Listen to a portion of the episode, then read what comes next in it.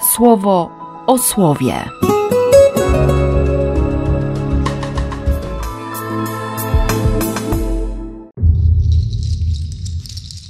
Siedemnasty września, sobota. A gdyby ktoś dalej żywił jeszcze jakieś wątpliwości i ciągle stawiał pytania typu w jaki sposób umarli powstaną z martwych lub w jakim ciele oni się pojawią, to dla takiej osoby mam jedną odpowiedź. Głupcze, rozejrzyj się dookoła. Przecież nawet to, co zasiewasz w ziemi, nie powstanie do życia, dopóki wcześniej nie obumrze. Tak samo będzie ze zmartwychwstaniem. To, co teraz jest zniszczalne, po powstaniu z martwych będzie niezniszczalne, a to, co teraz jest poniżone, powstanie do życia w chwale. To, co teraz jest słabe, powstanie do życia w mocy, a to, co było zasiane jako ciało zmysłowe, powstanie do życia jako ciało duchowe. Bo ciągle chciałoby się jakby uciec od śmierci, ominąć ją. Tylko ta ucieczka jest niemożliwa. Chodzi po prostu o to, żeby zostawić to, co stare i, i żyć na nowo. Od razu mam skojarzenie z dzisiejszą liturgią godzin.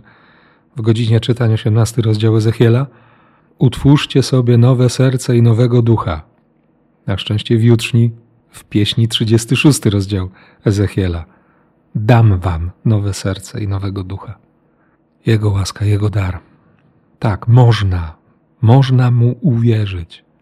Nawet mając to przerażenie, lękając się tego, co niewiadome, tylko że to, co nieznane, naprawdę nie musi być nieboże.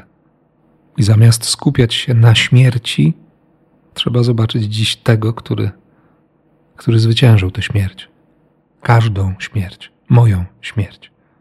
Wszystkie moje śmierci zwyciężył. Wyciągnąć ręce i owszem, ufać całym sercem, całą duszą, całym umysłem i, i ze wszystkich swoich sił. I w tym zaufaniu dać się poprowadzić do życia. Do życia. Bo nawet ziarno, o którym dzisiaj mówi Jezus, nie?